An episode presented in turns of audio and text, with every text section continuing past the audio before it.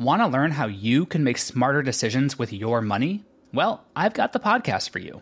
I'm Sean Pyles, and I host NerdWallet's Smart Money Podcast.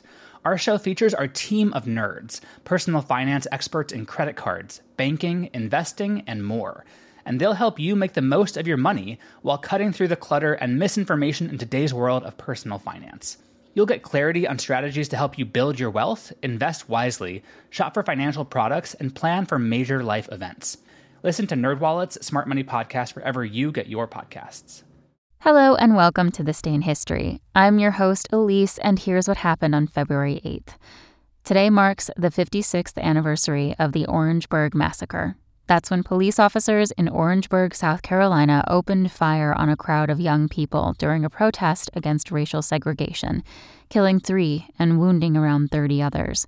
Although segregation in the United States had been abolished four years earlier by the Civil Rights Act of 1964, many in the South refused to obey the new law, knowing local police would not enforce it.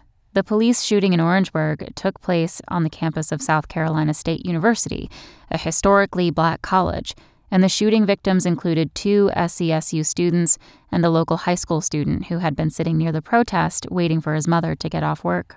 Surprising fact?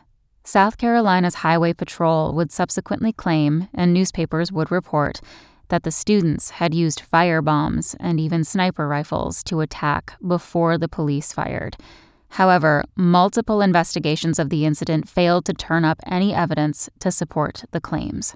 Also on this day in history, Japan evacuated from Guadalcanal during World War II. The blizzard of 78 ended after dumping 55 inches of snow on New England, and Spud Webb won the 1986 Slam Dunk Contest. Thanks for listening. That's all for today in history. Make sure to rate, review, and subscribe on Apple Podcasts. Tune in tomorrow to learn a little bit more about the world around you. And of course, have a great day. Want to learn how you can make smarter decisions with your money? Well, I've got the podcast for you.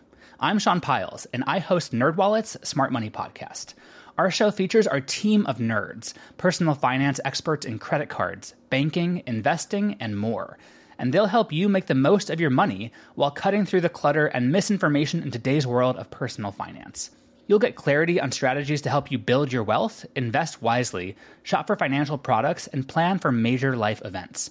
Listen to NerdWallet's Smart Money Podcast wherever you get your podcasts.